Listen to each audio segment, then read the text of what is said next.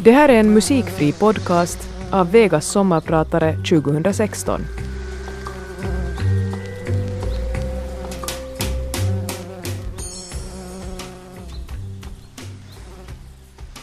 Hur går det riktigt för dig nu när du lämnat politiken och blivit pensionär? Ja, det är frågan jag får ofta. Ja, nästan varje vecka nu för tiden. Nå tack riktigt bra är förstås mitt automatiska svar. Men det är inte så automatiskt som det kanske låter. Jag menar det nämligen. Jag trivs utmärkt. Men jag har lite för lite tid för mina egna intressen, konstigt nog. Jo, det är också sant. Jag har givetvis lämnat partipolitiken och också rikspolitiken. Men det finns ju faktiskt annat att göra. Ja, så kanske någon undrar. Finns det? Jo, faktiskt också i mitt liv. Jag heter Ulla-Maj Wideros och det är jag som är sommarpratare idag. Ja, det där var Björn Skifs. Han som är en av mina riktigt, riktigt stora favoriter och, och, och riktigt lätt att dras med i den där stämningen. Jag heter alltså Ulla-Maj Wideros och jag har varit med i rikspolitiken i 20 år. Både som riksdagsledamot och också en fyraårsperiod som andra finansminister. Och för ett år sedan blev jag pensionär. Jag undrar ibland om jag faktiskt har gett den signalen att jag verkligen inte kan göra någonting annat än syssla med politik. Jag som så gärna umgås med barn och barnbarn, som så gärna spelar kort, ni vet, pidron, äter gott och umgås med våra vänner. Men det är väl så att när man brinner för någonting som jag har gjort för politiken så slukar det mesta delen av ens tid och av en själv. Och det i sin tur faktiskt, tror jag, bidrar det till att det är över för min del. Jag vill absolut inte dit tillbaka. Och med dit så menar jag hetluften. Jag var där i 20 år och det räcker gott och väl för min del. För jag är klar med den delen av mitt liv. En bidragande orsak till att jag nu trivs så bra med det liv jag har valt och med mitt liv just nu så är väl det här då att jag har fått vara med om så mycket. Jag har fått vandra i maktens korridorer och känna efter vad makt innebär. Och nej, jag tycker inte att makt berusar. Kanske för några. Men i de flesta fall handlar det om en uppriktig vilja att påverka. Jag har förstås upplevt både glädje, ilska och likgiltighet i politiken. Jag minns den gången när jag var andra finansminister och totalt överraskades på en frågetimme. Ni vet, den i riksdagen när ministrarna ska svara på frågor som de inte har fått veta någonting om på förhand. Riksdagsledamot Jukka Gustafsson hade, utan att jag visste om det, samlat in över 100 namn på ett lagförslag som gick ut på att sätta ett tak på bankernas avgifter. Och på frågetimmen så ställde han frågan till mig hur jag som ansvarig minister för bankärenden ser på saken. Mitt svar var verkligen uppriktigt. Det är inte klokt att lagstifta om sånt som bankerna ska konkurrera med sinsemellan. Jag fick upprepade frågor och svarade på samma sätt. Och så blev det ett himla liv i plenisalen. Faktiskt obehagligt. Riksdagsledamot Erkki Pulliainen frågar statsminister Vanhanen om det inte nu var dags för minister Wideros att lämna regeringen. Men statsministern darrade faktiskt inte på stämman. Han hade samma åsikt och således också förtroende för ministern. Men om det var jobbigt, verkligen, och överhuvudtaget så var frågetimmarna vilken underbar version av Slumrande toner, den här gången framförd av Rita Bergman tillsammans med Bellersta Österbottens kammarorkester. Ljuvligt vacker. Och det finns stunder när vårt gäng är samlat och vi sjunger den tillsammans. Eller så kanske vi drar till med Jag sitter källa vid din rand eller varför inte plocka Vilja skogsviol. Också det är vidunderligt vackra lite svårt att förklara varför men, men kanske det handlar om sammanhållning. Om finlandssvenskhet. Om ett behov av samhörighet. Och det handlar inte om att vi alla skulle vara så jätteduktiga på att sjunga.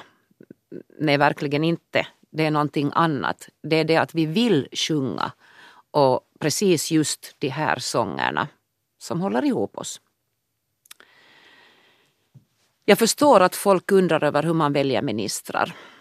Vad och var är sakkunskapen? Borde inte den som är expert på finanspolitik till exempel bli finansminister? Så där hastigt tänkt kanske det borde vara så. Men finansministerns sakkunskap ska faktiskt omfatta annat än finanser. Det gäller till exempel att veta hur samhället fungerar, vilka behov som finns. Finansministern och förresten alla andra ministrar för den delen också fattar inte beslut om bara sina egna områden. De ansvarar kollektivt för hela regeringens politik. Dessutom gäller det att ha förmågan att fatta snabba beslut. Och inte ogrundade, men snabba beslut. Som den gången, för att ta ett exempel, när jag för mitt partis del förhandlade om ny företagsbeskattning och gjorde det länge sedan. Vi hade hållit på i flera dagar faktiskt och tidsfristen gick ut klockan åtta följande morgon.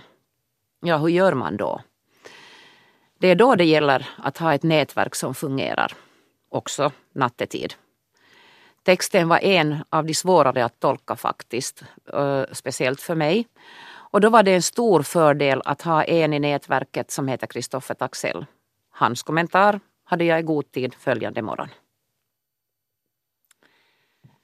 Ledarskap innebär också att sätta gränser. Jag förstår att en statsminister ibland måste säga ifrån. Nu räcker det. Jag vill ha ett resultat och ett besked. Och åtminstone för mig så fungerar det. Då sätter hjärnan igång. Vad kan jag gå med på? Vad kan jag absolut inte gå med på? Vad måste jag absolut få med för att kunna acceptera en överenskommelse? Det är så vi gör politik. Ja, Allan and Astronauts äh, andra favoriter som jag har. Keep the Music Country var det här. Jag måste ju påpeka att, att musikvalet har ingenting med själva pratet att göra utan jag har helt enkelt bara valt mina favoriter när jag en gång fick chansen. Så att ni får lov att stå ut med det. Jag minns gången när astronauterna spelade på finansministeriets julfest och gjorde braksuccé där. Det var en upplevelse. Nå, vad gör jag när jag befinner mig där i maktens korridorer? Vi har förstås alla olika sätt att arbeta. Men några saker är säkra och ett av dem är att det lönar sig att vara påläst. Kom inte till ett möte eller en förhandling utan att ha gått igenom handlingarna. Jo, jo, det finns naturligtvis de som gör det, men de, de röner för det mesta ingen framgång i sitt arbete eller mycket lite. En annan sak som är säker det är att det gäller att bygga nätverk och det har jag faktiskt lärt mig som jag själv väljer att kalla det, den hårda vägen. Som ung politiker så trodde jag faktiskt att det bara är att visa sitt intresse för en post och så skulle det bli en ädel tävlan. Men den gången när jag tyckte att jag kunde bli vice ordförande i partiet så visade det sig att det inte var så enkelt. Det fanns färdiga nätverk som hittade varandra och det var bara att dra sig tillbaka. Och det gjorde jag efter ett upplysande telefonsamtal. Kvinnor och lantbrukare hade sina kandidater som de ville ha valda. Jag passade inte in i det nätverket. Efter det telefonsamtalet så var det faktiskt skönt med ett långt, långt bastubad. Och det har förstås blivit mycket bastu efter den där kvällen också. Bastun har på något sätt blivit mitt sätt att hantera besvikelser. Mm, nå jo, jag mår också bra i bastun naturligtvis. Det var då också som jag lärde mig vad nätverk betyder. I första hand bygger jag nätverk med likasinnade. Men så enkelt är ändå inte livet. Att bara likasinnade ingår i ens nätverk. Det är nödvändigt att tänka olika och våga umgås med de som tänker annorlunda också. Men förstås gäller det att hitta politiker det går att samarbeta med. För det går faktiskt inte att samarbeta med alla. Det tredje som är säkert är också svårt, nämligen att du inte alltid kommer att få din vilja igenom. Hur mycket du än anser att du har rätt och att alla andra har fel. Men det svider att gå hem med en sen kväll när man kämpat och förlorat. Politik handlar alltså om att kunna och våga kompromissa. Att inse att jag följande dag får gå till min egen riksdagsgrupp och förklara varför det gick som det gick. Eller i ett senare skede förklara för väljarna varför det inte alltid blir som de vill eller som jag vill. Det tar ett tag att lära sig att inflytande och makt inte ges.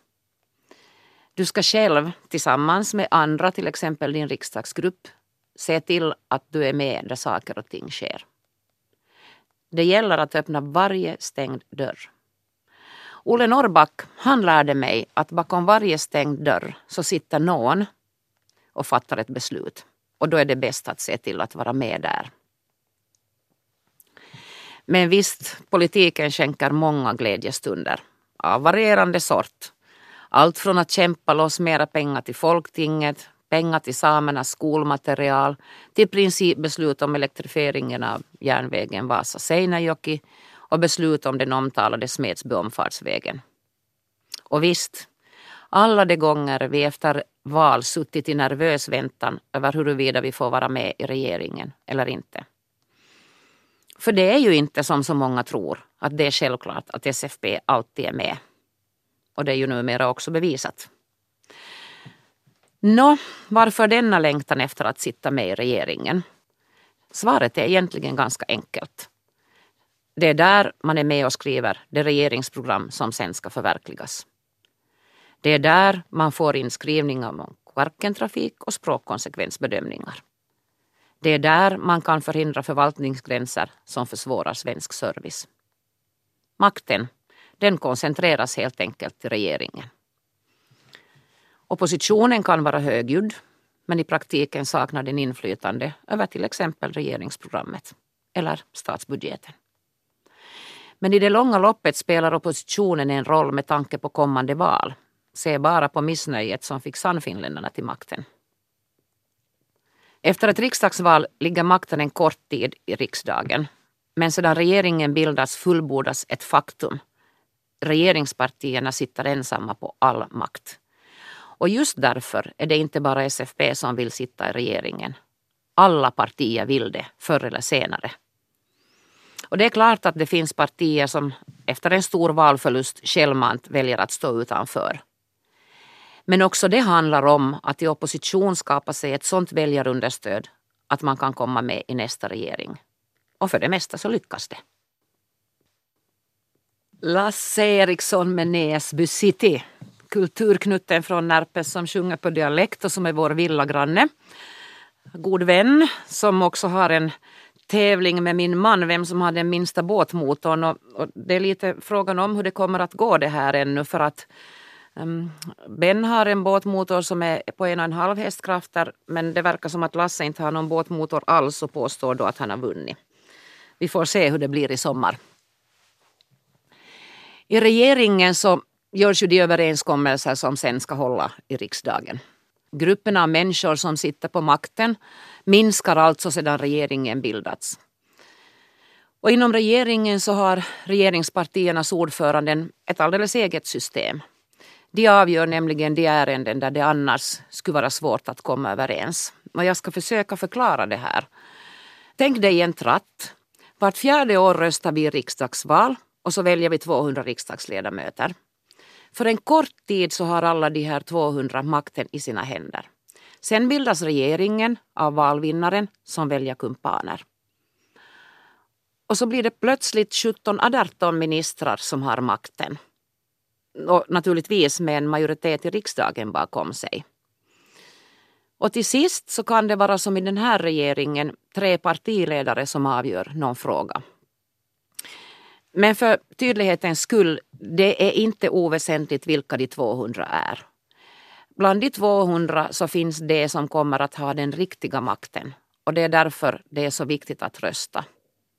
En del av de här 200 bildar nämligen majoritet och så fattar de besluten. De stiftar lagarna helt enkelt. Men det gäller inte enbart att komma överens inom den egna regeringen och, det egna landet. Vi har ett nordiskt samarbete där vi förstås inte heller alltid tycker lika. Jag kommer väl ihåg när Nordiska investeringsbanken skulle ha en ny direktör. Eftersom huvudkontoret finns i Helsingfors så tyckte speciellt Sverige eh, och Sveriges regering att direktören inte kunde komma från Finland. Men man hänvisar till någon gammal överenskommelse som ingen ändå kunde hitta någonting skriftligt på. Jag var ansvarig minister för bankärenden och således den som förhandlade för Finlands regeringsdel och tyckte tillsammans med några andra att den mest meriterade skulle väljas. Efter mycket diskussion och förhandlingar, flera telefonsamtal på självaste midsommarafton, jo det är så när man är mitt i hetluften, så kunde Jonny Åkerholm väljas. Och då var jag faktiskt både nöjd och glad. Den mest meriterade hade valts.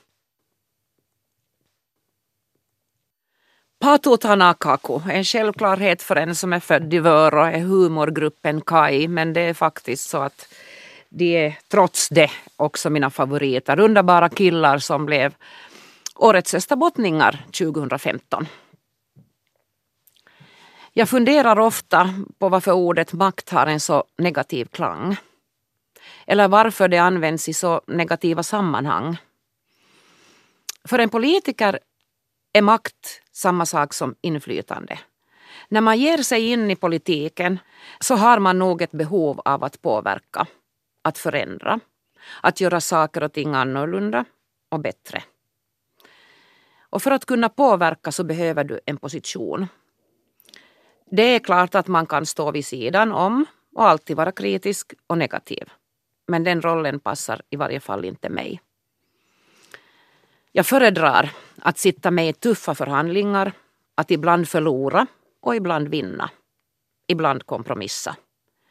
Jag gör det hellre än att sitta vid sidan och se på när andra agerar.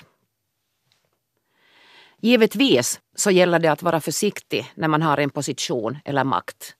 Det är lätt att bli fartblind, att inte se alternativen till sin egen åsikt. Nå, samtidigt så sitter du ju aldrig ensam och bestämmer. Runt omkring dig finns människor med andra åsikter och de här åsikterna nöts verkligen mot varandra. Man slipar sina argument, man tar time-out och funderar på olika alternativ och på kompromisser. Man möts igen och alla partier har hittat nya infallsvinklar. Det blir en kompromiss som alla kan leva med, brukar vi ju säga. Detta är en process som kan faktiskt vara ganska utdragen. Mycket sällan görs beslut hastigt och oförberett. Det finns ju utredningar gjorda av tjänstemän och det finns partiernas egna utredningar. Och det finns positiva och negativa sidor med alla beslut. Ingenting är enkelt eller entydigt på ett visst sätt. Även om man ju kan få den uppfattningen när man lyssnar på riksdagsdebatterna. Konsten för en politiker är att kunna förklara besluten. Varför gör man som man gör? Varför inte på ett annat sätt? Det är också en konst att våga ta besvärliga och impopulära beslut. Beslut som väcker känslor och kritik men som är nödvändiga att ta. Och då gäller det faktiskt att vara tydlig i sin argumentation. Jag har själv upplevt svåra stunder när jag förhandlat och kompromissat. Tvingats ge efter för att komma framåt och sen på ett trovärdigt sätt gå ut och säga att det här var nödvändigt och det bästa vi kunde åstadkomma. Tillit det är ett ord som jag uppskattar i alla sammanhang, också i politiken. Människor måste kunna lita på dig som politiker. Ministerkollegor och kollegor i riksdagen måste kunna lita på att när vi har kommit överens om någonting så då sviker du inte. Och visst har jag varit med om situationer när jag litat och trott men blivit besviken. Kanske hör det till. Men de personerna har man ju svårt att lita på i nästa förhandling. Allt agerande har konsekvenser, precis som förresten annars i livet. Och självklart så möts jag också av misstänksamhet från de övriga partierna. Vad är hon egentligen ute efter? Jag ser frågan i deras ögon. Och det är då jag måste övertyga, bevisa att jag har en uppriktig agenda. Jag påstår att politiken inte är så smutsig som den kanske ser ut att vara. För vad är det vi gör? Jo, vi sitter vid samma bord och diskuterar, förhandlar och jo, vi gör kompromisser eftersom alla inte tycker lika. Är det inte så vi gör också annars i livet? Diskuterar i familjen och på arbetsplatsen och kommer till slut överens. Och så går vi vidare till nästa fråga. Självklart kan man inte vara naiv när man ger sig in i förhandlingar. Men man behöver inte heller måla den onde på väggen. Det finns för det mesta en medelväg. Tillit, ja. Vi har ju våra grundvärderingar. Ibland är vi nära varandra, ibland väldigt långt borta och det finns faktiskt en gräns. Det krävdes rätt mycket tålamod när jag insåg att jag den sista perioden i riksdagen skulle sitta i förvaltningsutskottet som då leddes av sannfinländaren Jussi Halla-aho. Jag hade inte tänkt avsluta min politiska karriär på det sättet. Dessutom är placeringen i utskottet sådan att svenska riksdagsgruppens representant sitter till höger om ordföranden. Det var bara att stå ut, men jag medger att det inte enbart var behagligt. För många säkert en okänd låt, balladen om den blå baskan med Anita Lindblom, men i unga år gillar jag verkligen den här. Därför spelar jag den. Livet blir väldigt intensivt när man lever i politikens centrum.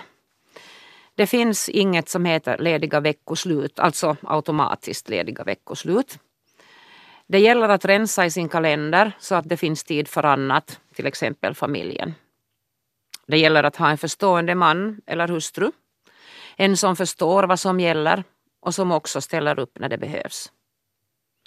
Jag har lyckan att vara gift med en man som både förstår och ställer upp och det är jag oerhört tacksam för. Tacksam är jag också för alla vänner jag fått genom politiken. De är väldigt många och vi har fortfarande kontakt med en del av dem. En speciell vän är ändå Maud Olofsson, tidigare ordförande för Centerpartiet i Sverige och biträdande statsminister. Ibland så är det faktiskt skönt att tala med någon som har varit med om samma sak, som förstår och kan leva sig in i det jag talar om. Och ibland så behöver jag goda råd av just en sån person. Och ibland så behöver jag bara skratta och ta ett glas vin med en sån person. Och som jag sa i början, det politiska livet är bakom mig och jag vill inte tillbaka. Men jag minns gärna vad jag varit med om och gläds över möjligheten att ha varit med i den politiska hetluften. För det har varit roligt, intressant, givande och lärorikt. Adjektiven kunde vara många. Till den som är intresserad av samhället, av framtiden, så säger jag gärna, gå med i politiken, påverka, dela med dig av din kunskap. Du kommer att få tusen fall tillbaka. Jag vill tacka livet med Arja Saijonmaa berör medge det. Det är en oerhört fin text och hon gör den på ett mycket speciellt sätt. Samma människor som frågar hur det går att vara pensionär så frågar också vad jag gör. Om tiden blir lång och om jag har tråkigt. Nej, jag har inte tråkigt. Jag njuter av livet och av vad livet ger. Jag njuter av barnbarnen. Jag odlar lite på stugtomten. Jag umgås mycket mera med mina vänner. Och jag spelar golf när jag hinner med mina väninnor. Och så reser jag. Jag älskar att resa. Tänk bara att få ta en sista minuten resa till Spanien med väninnan. Bara så där. Tänk att det finns rum i kalendern. Inget hinder. Det är bara så himla skönt. Och jag sätter faktiskt värde på de här stunderna jag får ha. Och förstås så följer jag med vad som händer i politiken och i samhället. Och visst finns det tidigare kollegor och andra politiker som ringer och hör sig för, vill ha råd eller bara vill prata av sig en stund om hetsen i politiken och annat. Jag tycker om att föreläsa också om hur det är i politiken och om hur makten fungerar. Riktigt speciellt givande är det faktiskt att föreläsa i skolor Det är nämligen så att våra ungdomar har massor med intressanta frågor. De har funderat mycket och de funderar. Eh, jag upplever att de bryr sig verkligen om vad som händer och sker i samhället och att de vill veta mera. Men man måste kanske hjälpa dem på traven ibland och leda in dem på spåret att vad politiken verkligen går ut på. Så att de förstår hur man påverkar och hur man gör. Och då vaknar nog ett intresse. Jag ser det i deras ögon. Riksdagens frågetimme ser jag gärna på. Det kanske ni inte tror. Men om inte annat så gör jag det för att påminna mig själv om att dit vill jag inte mera. Men det kommer faktiskt väldigt många bra debatter i tv och radio och eh, nu finns tid naturligtvis för reflektion. Det är intressant att följa med och inte behöva ha en mycket bestämd åsikt i någon fråga utan få tänka till. Ett uppdrag som jag har kvar och som jag värdesätter faktiskt väldigt mycket är ordförandeskapet för Finlands neuroförbund, det som tidigare hette MS-förbundet. Det är ju så att MS är en sjukdom som ännu idag är obotlig men det görs ju väldigt mycket och det forskas mycket för att det ska kunna bli annorlunda och förhoppningsvis så, så ska man någon dag hitta en lösning på det här. Men till dess så känns det ändå bra att kunna göra en insats för en, en, ändå en grupp som är väldigt utsatt i vårt samhälle. Så jag trivs med det uppdraget.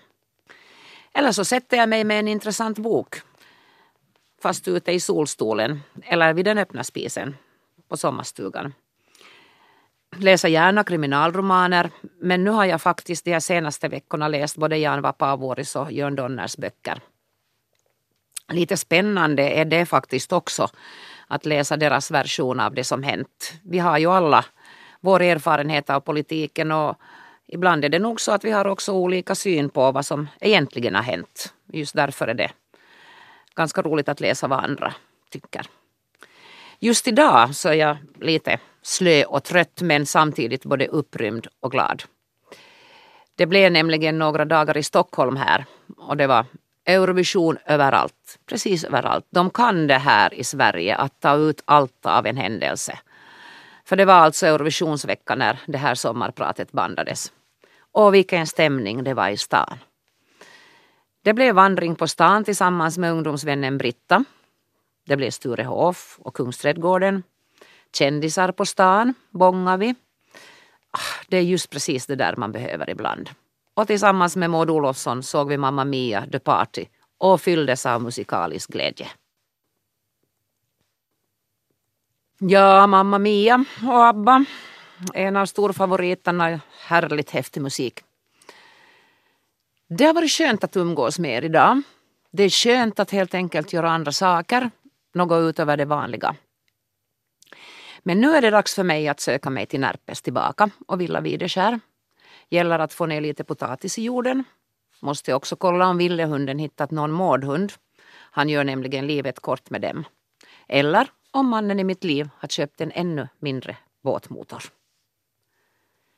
Jag heter Ulla-Maj Wideros och jag har sommarpratat idag. Här till sist kommer lite skön sommarmusik. Stormskärs Maja med Lasse Mårtensson.